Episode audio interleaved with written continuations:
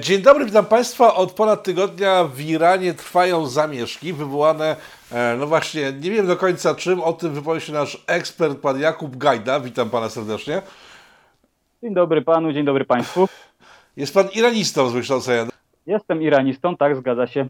Prawicowo-lewicowym, jeżeli już tutaj jesteśmy. Okej, okay. a no to dobrze, na dwa maty będziemy mogli jechać z, z tematem. E, ponad tydzień temu media doniosły, że w Iranie zginęła dziewczyna i od tego zaczęła się cała sytuacja. Jak ona wygląda w rzeczywistości? Jak wygląda w rzeczywistości, tego nie wiemy, bo śmierć e, Maxy Amini z jednej strony została przedstawiona przez władzę jako no, jej, nie, jej zdrowotny jakiś problem, który miała i y, nastąpiło to powiedzmy naturalnie, natomiast no, cały problem polegał na tym, że ona była wówczas e, aresztowana za złe, niewłaściwe noszenie chusty e, i rodzina dziewczyny jest przekonana o tym, że została po prostu pobita przez e, funkcjonariuszy policji obyczajowej, a że w Iranie takie sytuacje zdarzają się niestety dosyć często, no to społeczeństwo od razu podłapało to jako y, oczywisto, oczywisty fakt.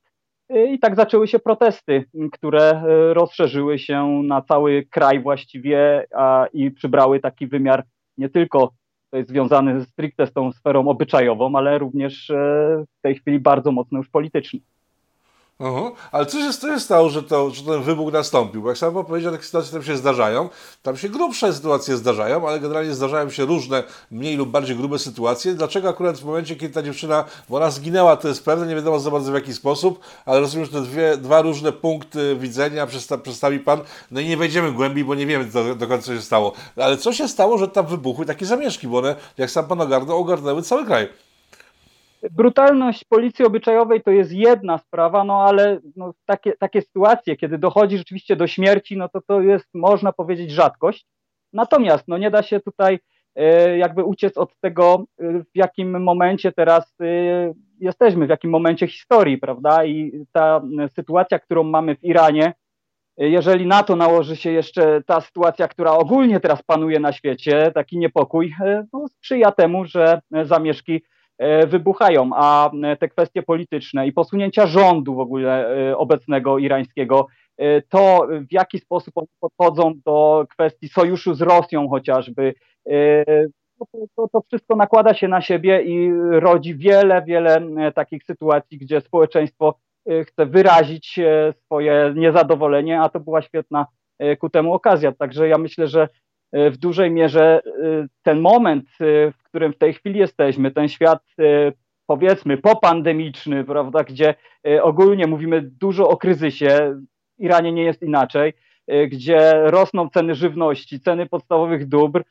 i ludziom żyje się gorzej, no jest dobrym momentem, żeby walczyć z władzami w państwie, w którym no, te władze wielu osobom się po prostu zwyczajnie nie podobają, w którym E, wiele osób czuje się uciskanym, e, uciskanymi. E, no a ten rząd, który mamy obecnie w Iranie, rzeczywiście jest bardzo słaby, tak przynajmniej jest oceniany przez Irańczyków. I te oczekiwania nawet części tych ludzi, którzy głosowali na Raisiego w wyborach prezydenckich, są mocno zawiedzione. Także ja myślę, że tutaj parę rzeczy po prostu nałożyło się na sobie, na siebie, przepraszam. No i mamy taki efekt, jaki mamy. Irańczycy w tej chwili wielu z nich e, według własnego przekonania walczy po prostu w kolejnej rewolucji. Choć oczywiście my tego jeszcze rewolucją nazywać nie możemy z naszego punktu widzenia. Mhm. E, zanim spytam o politykę Iranu, która ma, miała być częścią, częścią e, w, za, w, w, która spowodowała zamieszki, e, skupię się najpierw na tych samych zamieszkach, bo zamieszki w kraju zamordystycznym, w którym e, trwa terror na ulicach, no rzadko wybuchają. Jak faktycznie wygląda sytuacja w Iranie? Czy tam faktycznie jest ostry terror muzułmański, czy może te informacje, które do nas docierają, nie są do końca prawdziwe? Y, no, wie pan, y, to trzeba jakoś relatywizować, patrzeć na inne też y, kraje te, na tej szerokości geograficznej, powiedzmy. Jeżeli porównujemy Iran z innymi państwami muzułmańskimi na Bliskim Wschodzie czy Środkowym Wschodzie, no to widzimy, że może ten Iran nie jest taki najgorszy, jeśli chodzi o tą e, sferę obyczajową i, i prawa kobiet, no bo, bo to są te zagadnienia, że tak powiem, naczelne tutaj. W Iranie na przykład kobiety mogą e, uczyć się czego nie ma chociażby w sąsiednim Afganistanie. Mogą jeździć samochodem, prowadzić samochód, czego do niedawna, z tego co wiem, nie było w Arabii Saudyjskiej chociażby. Na uniwersytetach studiuje więcej kobiet niż mężczyzn, natomiast jeśli chodzi o tą sferę obyczajową, już w kwestii ubioru samego, prawda, czy kwestii relacji damsko-męskich, e, rozmowy z koleżanką gdzieś na kawie w restauracji i, i, i kwestii głębszych, no to jest tutaj rzeczywiście e, sytuacja w porównaniu na przykład z Zachodem, do którego Irańczyków wielu dąży, e, no jest, jest, jest katastrofalna. Policja obyczajowa sprawdza ich bardzo skrupulatnie, na przykład nie ma takiej możliwości, żeby mężczyzna zamieszkał z kobietą pod jednym dachem, jeżeli nie są małżeństwem. I te rzeczy są jak najbardziej tam mocno przestrzegane, a chusta, e, zakrycie, nakrycie włosów to jest taki bardzo symboliczna, taka bardzo symboliczna kwestia. I, i ona e, dla kobiet e, i dla przeciwników Islamskiej Republiki kojarzy się jednoznacznie z uciskiem, natomiast dla władz irańskich, dla tej islamistycznej republiki, e, która w tej chwili w Iranie jest, no to jest symbol zupełnie odwrotny, symbol wyzwolenia spod ucisku, spod jakiegoś zapatrzenia w zachód, spod e, jakichś takich e, nieirańskich i przede wszystkim niemuzułmańskich wartości, które wcześniej w Iranie przed rewolucją e, były. Także jest to mocno symboliczna sprawa, jeśli chodzi o samą chustę, a jeśli chodzi o relacje, prawda, państwo, y, kobiety, no to one są bardzo skomplikowane, ale myślę, że jest sporo krajów, y, w których y, no, jest dosyć podob podobnie, jeśli chodzi o e, poziom e, kontroli państwa nad tą sferą obyczajową. Jeśli chodzi też o, o, taką wizję obcokrajowca, no jak ja jadę do Iranu, ja tam nie czuję się jakoś specjalnie e, ograniczany przez te obyczajowe kwestie jest przyzwoicie. Y, ten dress code y, jest, ciąg, jest, jest, można powiedzieć, to kwestia taka często naciągana przez ludzi, gdzie no, teoretycznie nie może na przykład mężczyzna nosić e, krótkich e, spodni czy e, obcisłych koszulek, ale Irańczycy tak naprawdę no, tak się ubierają i kobiety też od czasu do czasu to takimi falami w Iranie idzie naciągają jakby te zasady panujące, sprawdzając na ile władza będzie w stanie ich im e, pozwolić. Natomiast władza e, często przymyka oko, ale do pewnego momentu, ponieważ e, rozluźnienie takie, jakiego chcieliby niektórzy, jest według tych zasad koranicznych, którym są wierni obecni włodarze Iranu, jest niemożliwe. Y, I no, y, tutaj na przykład nie ma mowy o jakimś kompromisie, że pozwolą teraz y, irańskie władze ściągnąć kobietom chustki, żeby tylko się e, sytuacja uspokoiła. To jest scenariusz fikcja zupełnie. Bo powiedzmy tak, że to chodzi o chusty stricte na włosach. To nie jest tak, że tam Iranki muszą mieć zasłonięte twarze, tak wielu osobom się wydaje. Bo jak się patrzy na przykład na Instagrama irańskiego, to są piękne kobiety przede wszystkim, ale one mają chusty siedzą w restauracjach, w knajpkach, jakieś piją kawę, w, posiłki i one faktycznie mają chusty i część włosów widać. To nie jest taki hardcore jak w innych, jak Pan wspomniał, e, krajach islamskich. No nie, nie ma, nie ma takiego wielkiego, e, jak Pan powiedział, hardkoru. Natomiast e, jeśli chodzi o kobiety na przykład pracujące w e, jakiejś e, administracji irańskiej, e, pełniące jakieś oficjalne funkcje, no to one muszą rzeczywiście mieć ten hijab islamski, czyli oprócz tego, że zasłonięte są szczelnie włosy, no jeszcze e, tutaj okolice szyi też są zasłonięte, właściwie widać samą, samą twarz. E, natomiast no, większość Iranek w dużych miastach e, ogranicza się tylko i wyłącznie do chustki, która bardzo często suwa się bardzo, bardzo daleko e, i odsłania e, no, sporą część jednak e, włosów. to nie każdemu się oczywiście podoba. Mhm. E, kończąc kwestię kobiet i, i chust, e, wrócę do Instagrama, bo jak na razie Iran znam tylko z, z Instagrama. Jest masa e, profili fotograficznych z Iranu, gdzie te kobiety występują bez w ogóle chust w europejskich strojach. I teraz pytanie, jak to jest do pogodzenia? Przecież te kobiety tam żyją, w związku z tym taka policja, widząc zdjęcia, gdzie one pokazują się całe w ubraniach europejskich, powinna reagować. Chyba nie reaguje, skoro te, te dziewczyny mają te profile swoje prowadzone latami. No cóż, Instagram i w ogóle sieć jest takim miejscem wolności dla Irańczyków i, i rzeczywiście tutaj jak najbardziej e, Iranki e, eksponują e, swoje modne stroje bez chust, bez żadnych zasad związanych z szariatem. Natomiast no, jest ich tak wiele w sieci, że gdyby policja obyczajowa chciała to zacząć kontrolować, no, myślę, że te, te protesty już dawno, już dawno by wybuchły i, i, i myślę, że Islamska Republika długo by, nie, długo by e, nie uciągnęła takiego ciężaru. No i tu jest cały właśnie problem. Islamska Republika nie chce się w żaden sposób e, zmieniać. E, przypomnijmy, że ten ustrój trwa już dobre 40 lat w Iranie, a ustępstw, jeśli chodzi o tą sferę obyczajowych, nie ma zupełnie praktycznie. Mm, więc no, jeżeli się nie zmieniamy, no to wiadomo, jak kończymy. Myślę, że e, w tym momencie już naprawdę e, to przesilenie jest bardzo mocne e, i te protesty też o tym, też o tym świadczą. To, jacy są dzisiaj młodzi Irańczycy, a jakie są te skostniałe władze Iranu, to są dwa zupełnie różne świata, światy.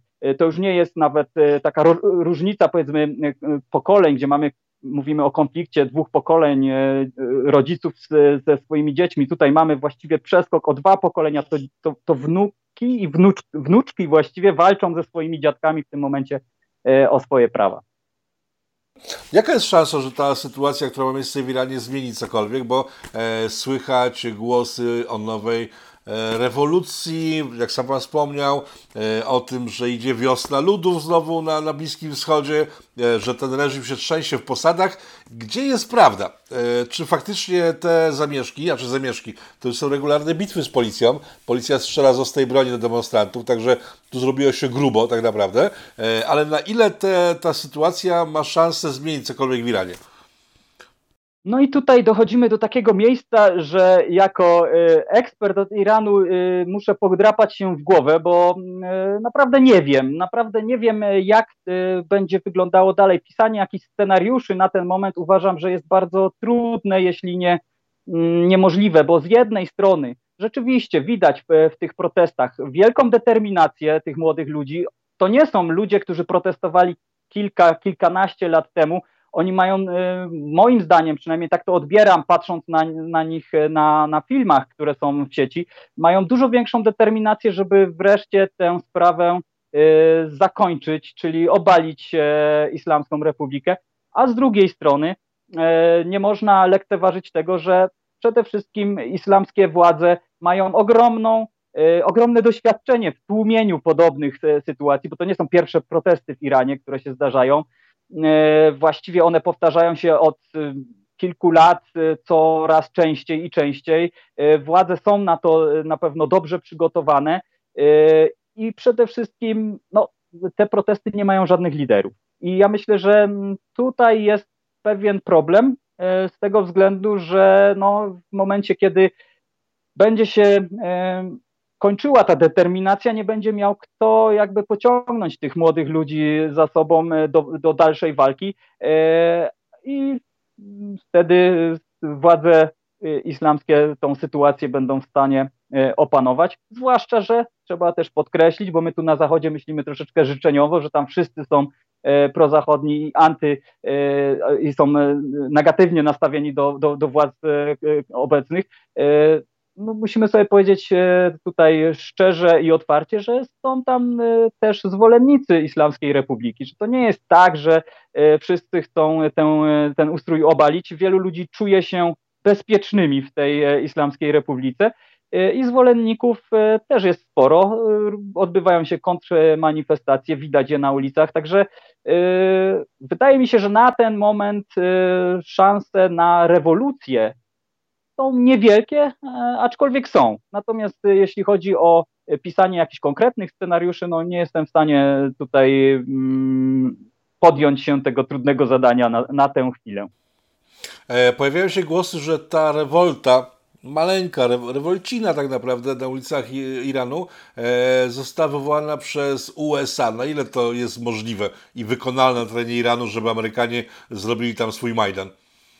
W retoryce władz Islamskiej Republiki Zawsze na końcu tego łańcuszka prowodyrów są Amerykanie czy Izrael, ewentualnie Arabia Saudyjska. Natomiast no, jest to dość specyficzny moment w historii, ten, w którym w tej chwili jesteśmy. Nie ma chyba przypadku, że kilka dni temu mieliśmy doniesienie medialne o tym, że Iran dostarczył Rosji drony. E, wiemy, że władze irańskie obecne są bardzo prorosyjskie. E, no, to, że protesty wybuchły, to jedna rzecz, a to, że są podtrzymywane, myślę, że no, cały świat zachodni generalnie kibicuje w tym momencie Irańczyku, Irańczykom. E, a Stany Zjednoczone zapewne na wiele rozmaitych sposobów e, pomagają Irańczykom. No samo to, że e, pojawiły się informacje tutaj na, na stronie, na, na profilu sekretarza stanu Blinkena, prawda, odnośnie dostępu do internetu, które za chwilę poparł Elon Musk. Ja myślę, że tutaj nie ma żadnego przypadku, że Elon Musk pod tym akurat tweetem napisał, że aktywujemy Starlinka w Iranie i e, dajemy Irańczykom dostęp do e, sieci. E, zanim spytam o sytuację zewnętrzną, polityczną Iranu, to spytam, bo Iranie, to pierwszy program Iranie na Polityko TV. Jak wygląda sytuacja Iranu wewnętrzna, gospodarcza, polityczna? E, czy to jest silny kraj, który jest w stanie zamieszać, zadziałać w okolicy e, na Bliskim Wschodzie, czy też e, w wyniku tego, że jest wyłączony od świata, odłączony od świata zachodniego, wygląda sytuacja nie najlepiej? Rozumiem, że gdzieś po środku się znajdziemy, kiedy zaczniemy się zajmować gospodarki irańskiej no, to nie jest kraj, który może zamieszać, to jest kraj, który miesza od, od dobrych e, kilkunastu lat przynajmniej e, w regionie i wpływy regionalne buduje i, i ma całkiem niezłe w kilku tych państwach, e, w których no, dużo się dzieje, jeśli chodzi o kwestie bezpieczeństwa. Tutaj mam na myśli przede wszystkim zaangażowanie w konflikt izraelsko-palestyński, zaangażowanie w Iraku, w Syrii, w Jemenie. Podczas arabskiej wiosny również e, Iran był aktywny, także no jest tego zaangażowania bardzo sporo, e, a wynika to z tego, że Iran no, naturalnie jest e, państwem o ogromnym potencjale, położony strategicznie pomiędzy, pomiędzy, pomiędzy Morzem Kaspijskim a Zatoką Perską, bogaty w surowce naturalne, przede wszystkim w ropę i w gaz, E, gdyby e, Iran inaczej ułożył te e, sojusze i miał, prowadził inną politykę zagraniczną, przede wszystkim pogodziłby się ze Stanami Zjednoczonymi i Izraelem, myślę, że byłoby to największe mocarstwo w tamtej części świata, bo potencjał do tego ma doskonały mimo że Iran jest mocno ograniczany od wielu y, dekad poprzez sankcje, poprzez działania właśnie wrogich e, e, systemów, wrogich państw, takich jak Stany Zjednoczone przede wszystkim, e, Iran nie jest państwem zacofanym, ma dobrą sieć dróg, ma dobrą infrastrukturę transportową, ludzie są wykształceni,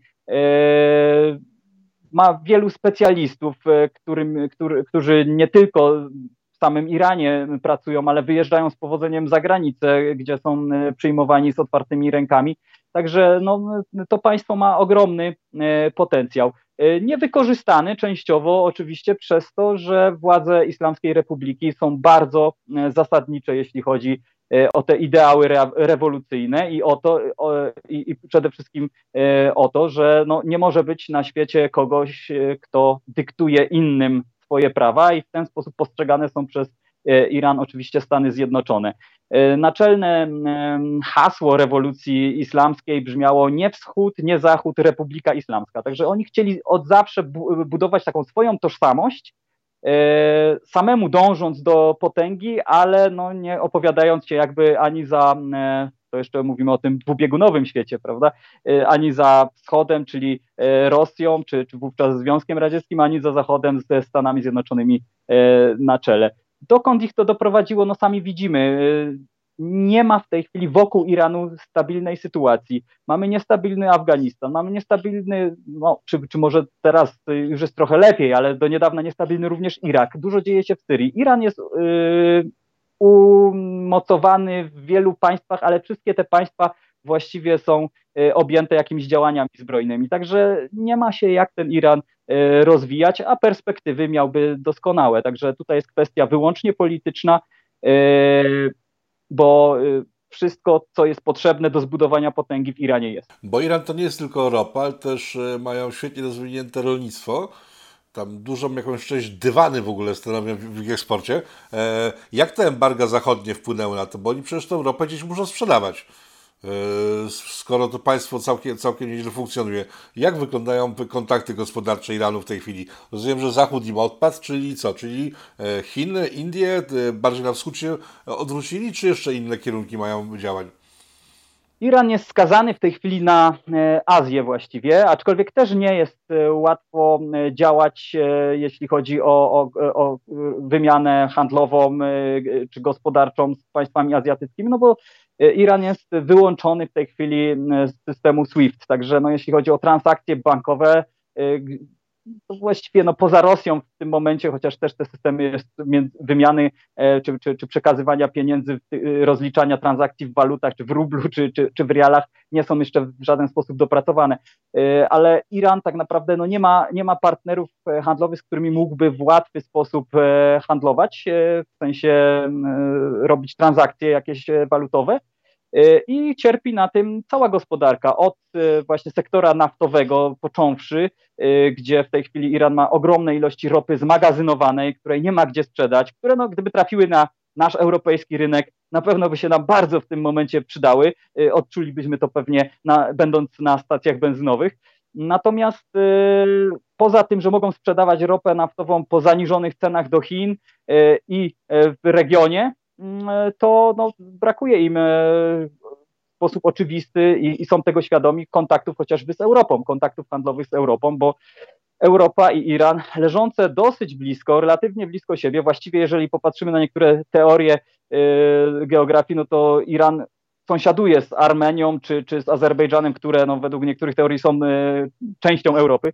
Jesteśmy blisko y, dosyć. Moglibyśmy tutaj swoje zapotrzebowanie wzajemne e, zaspokoić. E, Iran potrzebuje technologii przede wszystkim. My potrzebujemy surowców. Myślę, że to byłby, mówiąc kolokwialnie, niezły deal, no ale właśnie, żeby robić deal, e, muszą wszystkie strony się zgadzać, a chociażby biorąc pod uwagę to, co dzieje się obecnie wokół umowy nuklearnej z Iranem, no pierwsze skrzypce w tych e, negocjacjach oczywiście grają Stany Zjednoczone. Jeżeli Stany Zjednoczone nie dają zielonego światła, to tej umowy zwyczajnie nie będzie. Iran też idzie w zaparte, więc na zielone światło liczyć raczej nie ma co i sytuacja wygląda jak wygląda. Chciałem spytać o Rosję, ale pan sam wywołał kwestię Izraela, przecież e, projekt nuklearny irański stworzył Izrael bo w latach 60., 70. to naukowcy i eksperci izraelscy jeździli do Iranu i to oni pomagali Irańczykom stworzyć ten, ten e, projekt nuklearny. Dzisiaj Izraelowi to się bardzo nie podoba. Jak wygląda stosunki Izraela z Iranem? Bo jest kilku ekspertów, którzy twierdzą, że zbliża się otwarta wojna między tymi krajami. No tutaj podobnie jak z upadkiem Republiki Islamskiej, też niektórzy wieszczą dwudziestu paru lat, że Republika Islamska już e, lada dzień upadnie. Tak samo jest e, z napięciem na linii Izrael-Iran. No też odkąd pamiętam, odkąd e, zacząłem studiować iranistykę dwadzieścia kilka lat temu, to napięcie było potężne i ono no, okresowo eskalowało, ale później y, jakieś za tym, y, po, poza deklaracjami za tym nie szły żadne y, kroki. Sytuacja jest bardzo napięta. Iran bardzo mocno wspiera e, organizacje e, w Palestynie, e, które przez Izrael uznawane są za największe zagrożenie, za organizacje terrorystyczne. Także no, tutaj klincz jest bardzo mocny, trwający już od wielu, wielu lat i no, nie wygląda nic niestety w tym momencie.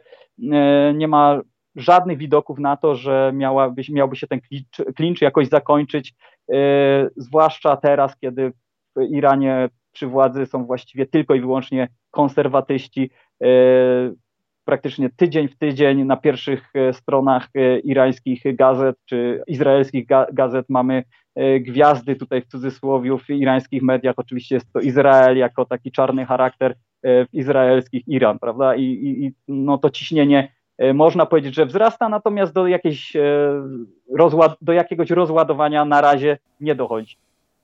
Czyli co, zapowiedzi izraelskie otwarte z ostatnich miesięcy i lat, to od roku ponad trwa już, że idą na konflikt militarny z Iranem, należy traktować tak no, z przymrużeniem oka trochę. Czy, czy z przymrużeniem oka, to może nie. No, myślę, że taki scenariusz jest możliwy wreszcie, no bo kiedyś się, jeżeli coś jest deklarowane przez wiele lat, nie zdarza się, no nie, nie jest wykluczone, że jednak się zdarzy, prawda?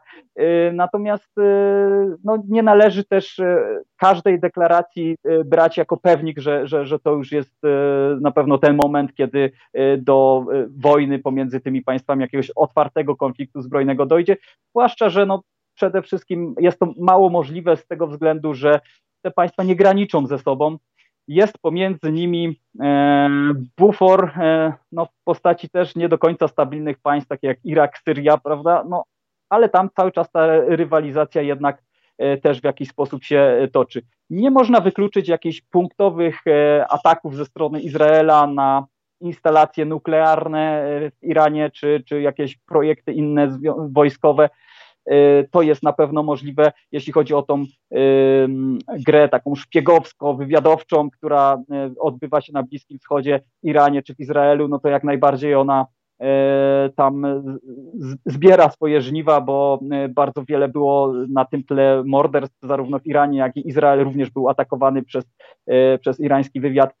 To się dzieje, natomiast nie ma tutaj, nie ma ten konflikt charakteru otwartej wojny, otwartej tutaj wymiany ognia.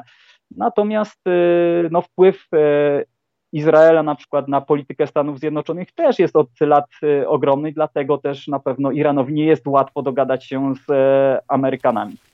Mhm. Czy Iran ma jakieś środki, żeby odpowiadać na działania na przykład Izraela? Bo przypomnę, że w ostatnich latach tak, Amerykanie zabili wysokiego generała, znamitą postać tam, tam, tamtejszego rządu. E, w zeszłym roku, zdaje się, został wysadzony w powietrze samochód z jakimś naukowcem na terenie Iranu przez e, służby izraelskie. Wszystko na to wskazuje. E, I powiem szczerze, że tamtego czasu nie słyszałem, żeby Iran w jakikolwiek sposób e, zareagował na tego typu sytuacje. Czy jeśli Izrael zaatakuje faktycznie instalację albo teren generalnie Iranu, Iran jest w stanie odpowiedzieć, czy to będzie znowu cisza po stronie irańskiej? Nie dalej jak kilka miesięcy temu y, Irańczycy zaatakowali y, bazę amerykańską w Erbilu na terenie Iraku. Y, no, myśmy tutaj to odebrali jako atak na bazę amerykańską, natomiast Irańczycy w mediach chwalili się, że zaatakowali, tutaj cytuję, gniazdo szpiegowskie Izraela, tak? czy, czy reżimu syjonistycznego, jak oni nazywają Izrael. Także no, Iran ma przede wszystkim ten swój projekt y, rakiet, rozwoju y, systemu rakiet y, balistycznych du, du, dużego i średniego zasięgu. I to też jest taki właśnie języczek uwagi przy negocjacjach nuklearnych, bo Zachód, przede wszystkim Stany Zjednoczone, domagają się tego, aby Iran zrezygnował z rozwoju tego programu, bo jest on niebezpieczny właśnie przede wszystkim chyba dla Izraela w e, obecnej sytuacji. E, także Iran nie chce zrezygnować oczywiście z, e, tych, ze swojego prawa do obrony, jak to nazywa, no ale prawo do obrony w irańskiej, irańskiej percepcji jest, jest zupełnie czym innym niż w amerykańskiej, prawda? No i tutaj jakby jest cały czas ta kość E, obskoczmy sąsiadów w takim razie, bo wspomniał Pan o Irbilu. Irbil to jest niby Irak, ale de facto to jest e, Kurdystan iracki. E, Kurdystan, czyli Kurdowie. Kurdystan graniczy z terenami, które bombardują, kurdyjskimi, irackimi, które bombarduje Turcja. Zacznijmy od Turcji. Jakie, jakie stosunki łączą lub nie łączą Turcję z Iranem? Jak wygląda polityka irańsko-turecka? Bo to są przecież dwa największe państwa w regionie. No i tutaj mamy też e, właściwie temat, e, wokół którego można by było cały, cały odcinek takiego podcastu, myślę, na, nagrać, bo są bardzo skomplikowane przede wszystkim. Z jednej strony mm, Turcja jest państwem członkiem NATO, e, więc Iran nie jest zadowolony z takiej sytuacji, kiedy jego sąsiad należy do organizacji wojskowej, e, która de facto jest, e, jest pod przywództwem Stanów Zjednoczonych, największego wroga e, Iranu. Także tutaj pod tym względem na pewno sytuacja jest delikatna. Z drugiej strony jednak no, wiele jest tych konfliktów regionalnych, które wspólnie starają się Iran i Turcja rozwiązywać. Wywołany przez Pana tutaj temat Kurdów jest jednym z nich, no bo tak samo jak Kurdowie mieszkają Turcji, w Syrii czy w Iraku, tak samo mieszkają i w Iranie. To jest też duża irańskiej, więc to jest taki E, interes, który można postrzegać jako wspólny i trzeba e, tutaj, e, jeśli chodzi o Kurdystan, o całość tego terenów zamieszkiwanych przez Kurdów, uważać tak w Teheranie, jak i w Ankarze. Więc jest to jeden z tych, z tych tematów, które są powiedzmy bardzo ważne dla obu stron. Wreszcie sprawa e, tych sankcji nieszczęsnych, które Iran dotykają od tylu lat. E, gdyby nie Turcja, e, tak naprawdę nie dałoby się tych sankcji w żaden sposób omijać. Nie jest e, wielką tajemnicą, że no, w, Turcji bardzo wiele e, spraw załatwia się, e, jeśli chodzi o towary, które są objęte sankcjami przez Stany Zjednoczone czy, czy, czy innymi sankcjami.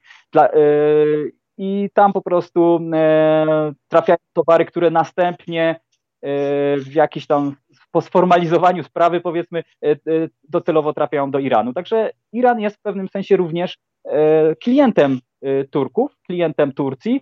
No i dzięki temu obie strony są w jakimś tam, w jakiś tam sposób usatysfakcjonowane, no bo każdy e, do swojego celu może dojść. Ale no, te e, iracko-tureckie stosunki są bardzo skomplikowane, również dlatego, że oba te kraje starają się no, na tej części świata odgrywać pierwsze skrzypce.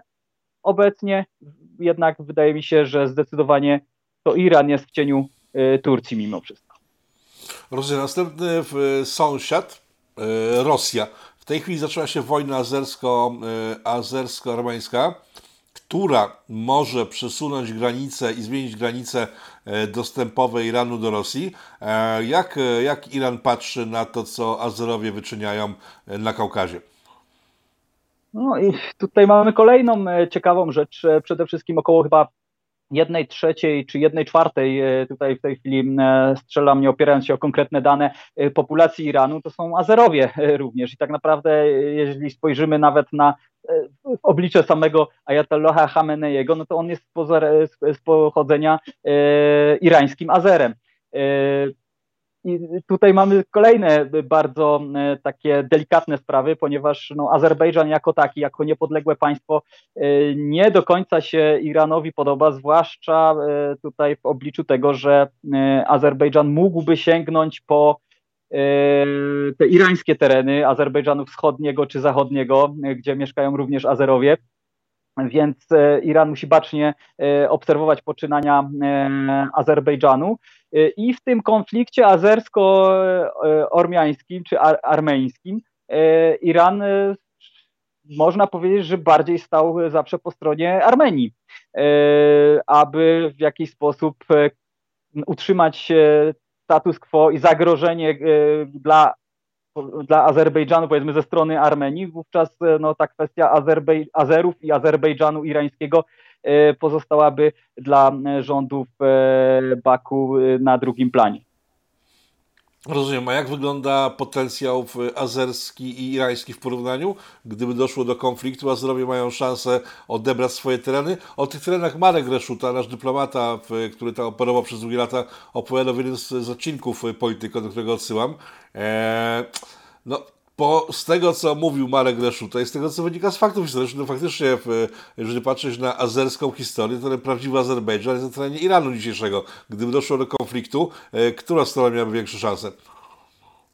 No, w bezpośredniej e, walce myślę, że tutaj nie da się e, ocenić, e, oszacować jakby szans inaczej jak na, na korzyść Iranu. Iran jest dużo potężniejszym państwem o dużo większej sile rażenia i myślę, że na, ta, na takim jakimś bezpośrednim starciu o czym zresztą nikt nie mówi otwarcie, to jest taka, taka, taka czysta hipoteza w tym momencie, to co pan redaktor mówi, myślę, że no w takim starciu szanse tutaj byłyby oczywiście po stronie Iranu znacznie większe. Natomiast bardziej tutaj może chodzić, jeśli chodzi o Irańczyków, Persów powiedzmy i, i Azerów, o, o kwestie wpływów.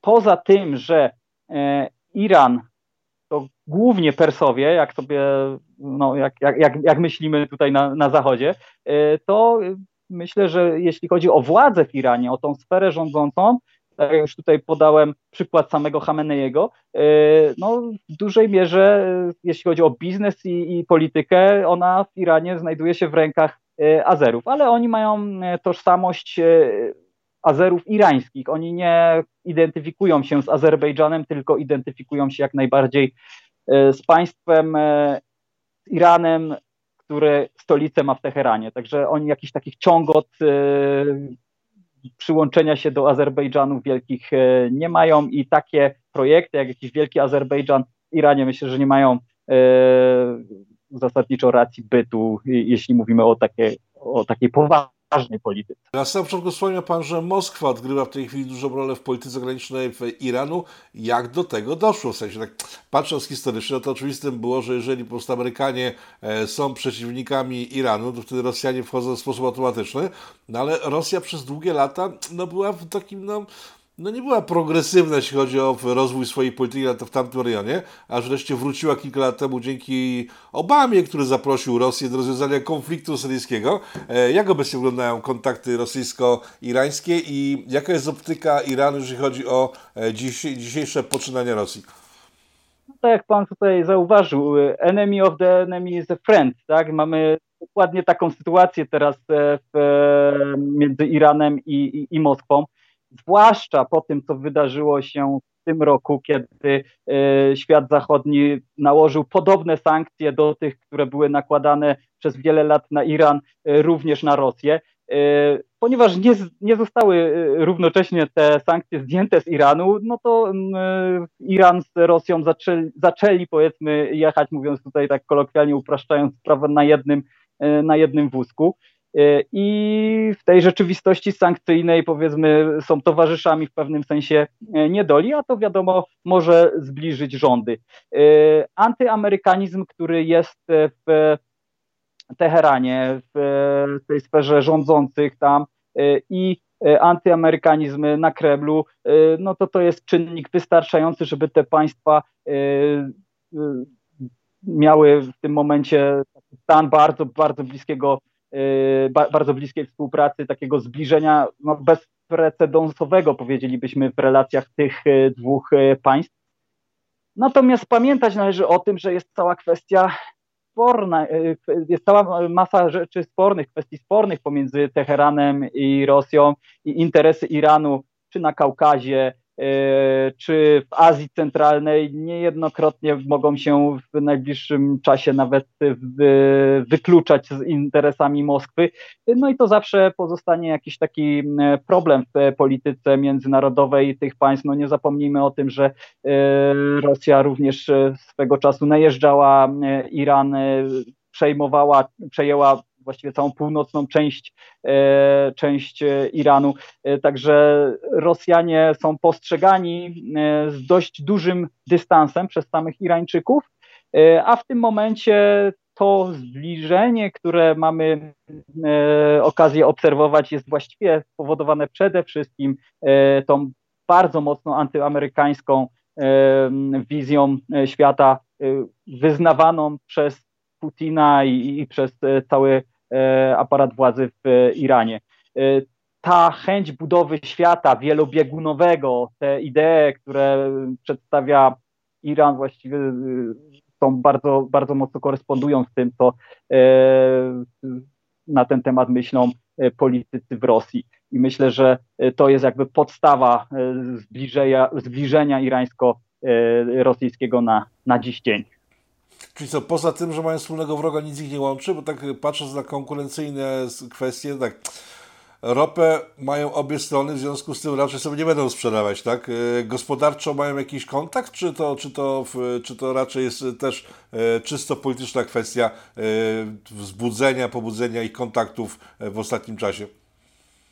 że taka współpraca, czy w kwestii nafty, czy, czy gazu, jak najbardziej mogłaby zaistnieć między Rosją i Iranem.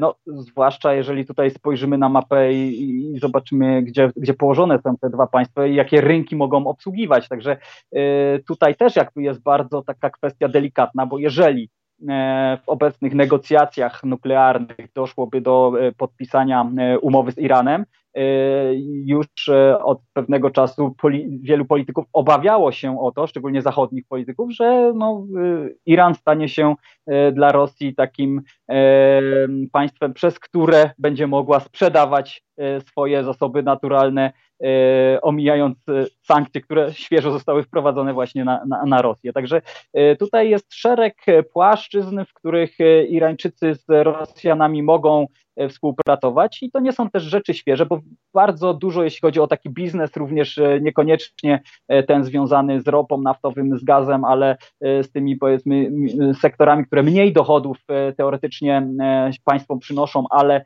są ważne. Jeśli chodzi o ten biznes, bardzo wielu biznesmenów irańskich E, od lat jeździ do Rosji, ma tam e, swoje interesy, tam łatwo jest e, Irańczykom też wyjechać. Nie ma takich obostrzeń na przykład wizowych jak do Europy czy, czy, czy do, już nie mówię zupełnie o Stanach Zjednoczonych.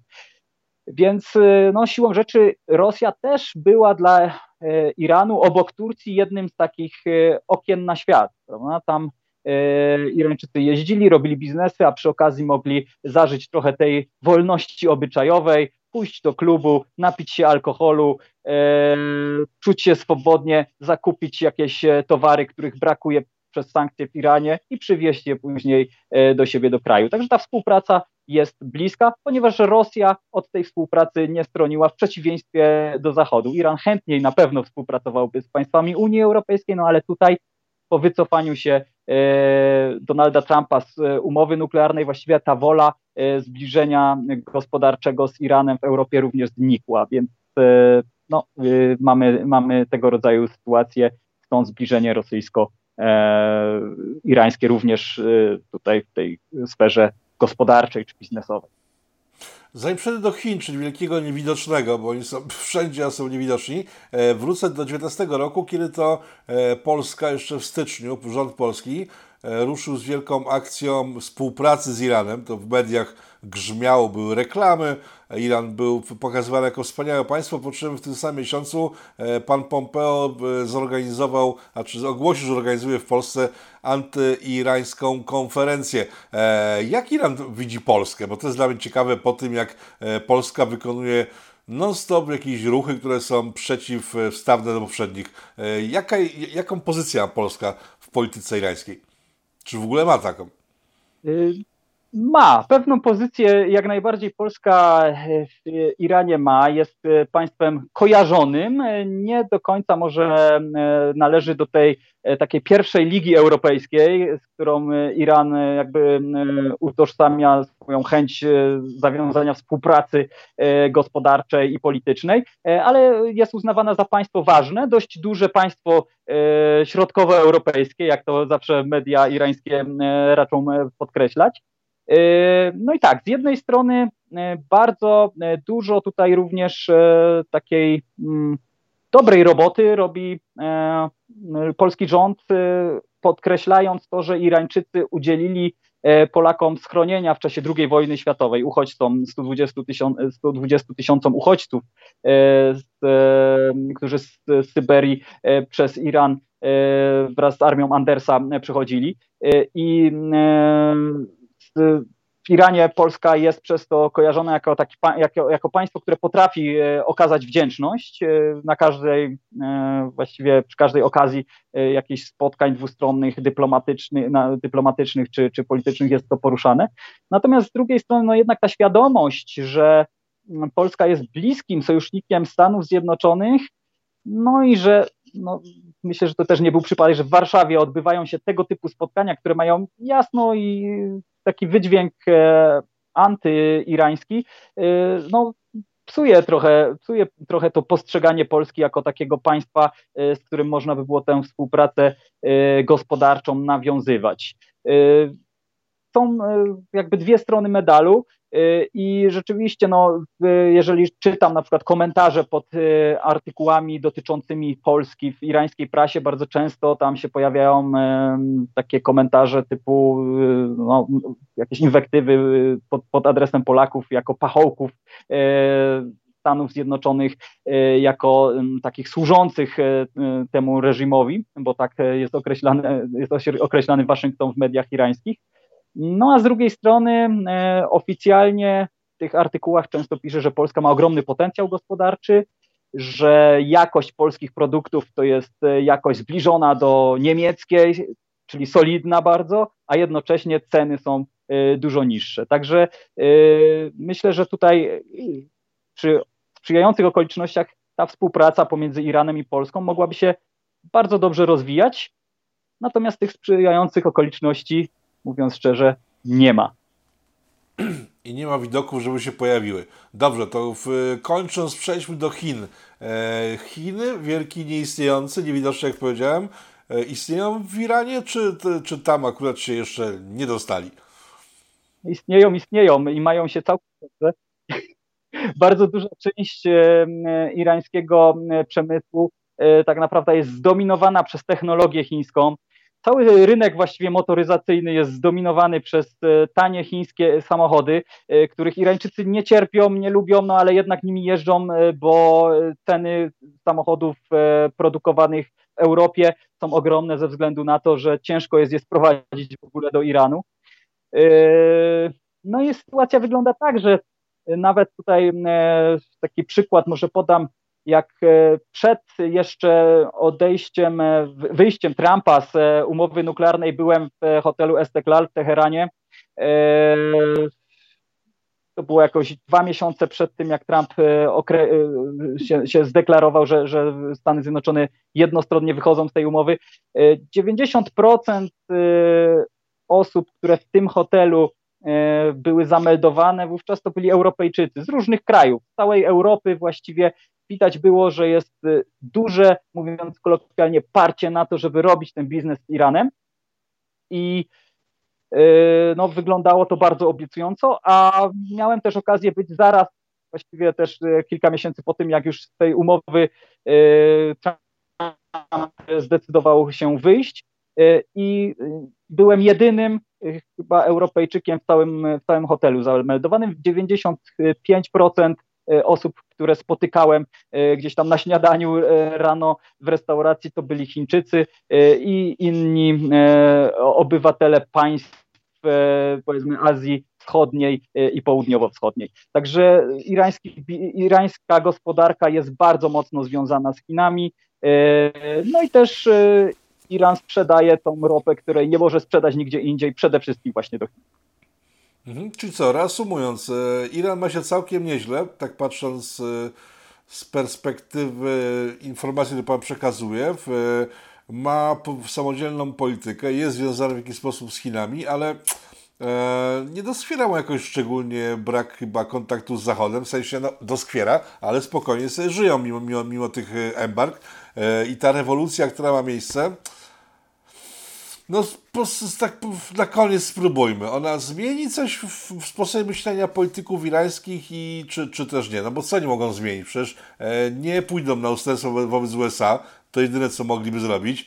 Obyczajowe kwestie, jak sam Pan powiedział, dla dużej części społeczeństwa są e, czymś kompletnie do przyjęcia, wręcz e, wskazanym. Więc czy Iran e, wróci na drogę e, szacha, sprzed rewolucji Chomeiniego, czy, e, czy raczej nie? Czy może jakąś środkową drogę sobie wybierze?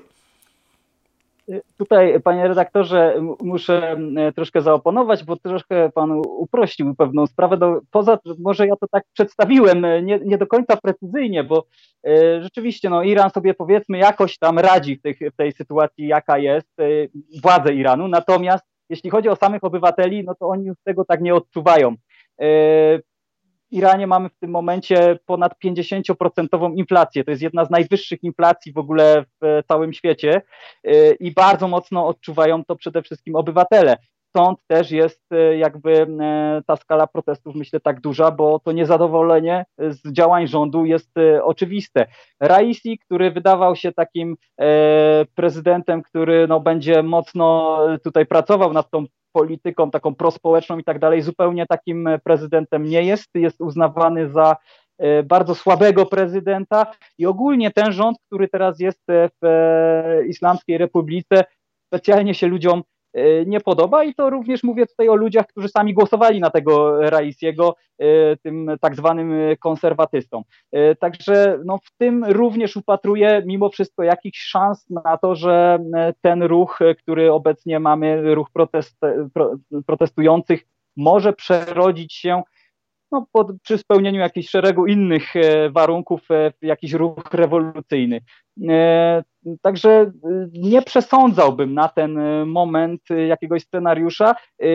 Na pewno to, że Irańczykom żyje się dobrze, to jest tego rodzaju mit. Jest jakaś garstka, która rzeczywiście czerpie profity z tych posunięć rządu w Azji, z tej polityki zbliżenia z państwami azjatyckimi, to na pewno, natomiast no, większość społeczeństwa niestety tego nie odczuwa, a że też, jeszcze raz podkreślę, mamy czasy takie, jakie mamy. Wszędzie, e, w każdym zakątku świata właściwie straszą e, nas kryzysem, chyba jednak słusznie też. Myślę, że w Iranie takie nastroje prorewolucyjne jak najbardziej mają prawo w tej rzeczywistości zaistnieć. I te wydarzenia, które mamy w tej chwili tam na miejscu, te protesty, jak najbardziej o tym świadczą. Czyli co, reasumując nasze spotkanie, należy teraz poczekać, zobaczyć, co z tego wyniknie, bo jeżeli coś ma z tego wyniknąć, to jest kwestia miesięcy, a nie lat, bo ten proces przyspieszył na naszych oczach, a jeśli z tego nie wyniknie, no to następny program zrobimy za 10 lat przy kolejnej dużej zadymie w Teheranie. No zobaczymy. Tak, ja myślę, że e, na pewno trzeba na to patrzeć chłodno i przede wszystkim e, wiedzieć jedną rzecz, że to, że nam media pokazują coś w, jeden, w jednym wymiarze, nie znaczy, że ten wymiar jest jedynym właściwym wymiarem. E, Iran to nie jest jakieś tam e, społeczeństwo czarno-białe, są też całe, cała masa odcieni szarości i trzeba mieć to na uwadze. To nie jest tylko i wyłącznie ten ruch wolnościowy, bo są też zwolennicy Islamskiej Republiki i wielu ludzi niezdecydowanych, którzy podobnie jak my teraz tutaj w Europie siedzą w domu i obserwują e, na tyle, na ile mogą e, tą sytuację, ten rozwój wydarzeń i też e, myślę, że czekają na to, co będzie działo się dalej. A protesty irańskie nie są stricte wywołane do końca, nawet nie w dużej części kwestią chust zakładanych przez kobiety. Eee, szanowni Państwo, pan Jakub Gajda, ekspert i z fundacji, bo to jest fundacja, nie instytut, e, Fundacji Kazimierza Pułaskiego, e, był Państwa moim gościem. Bardzo Panu dziękuję za czas poświęcony, a Państwu za uwagę. Dziękuję również. Do zobaczenia.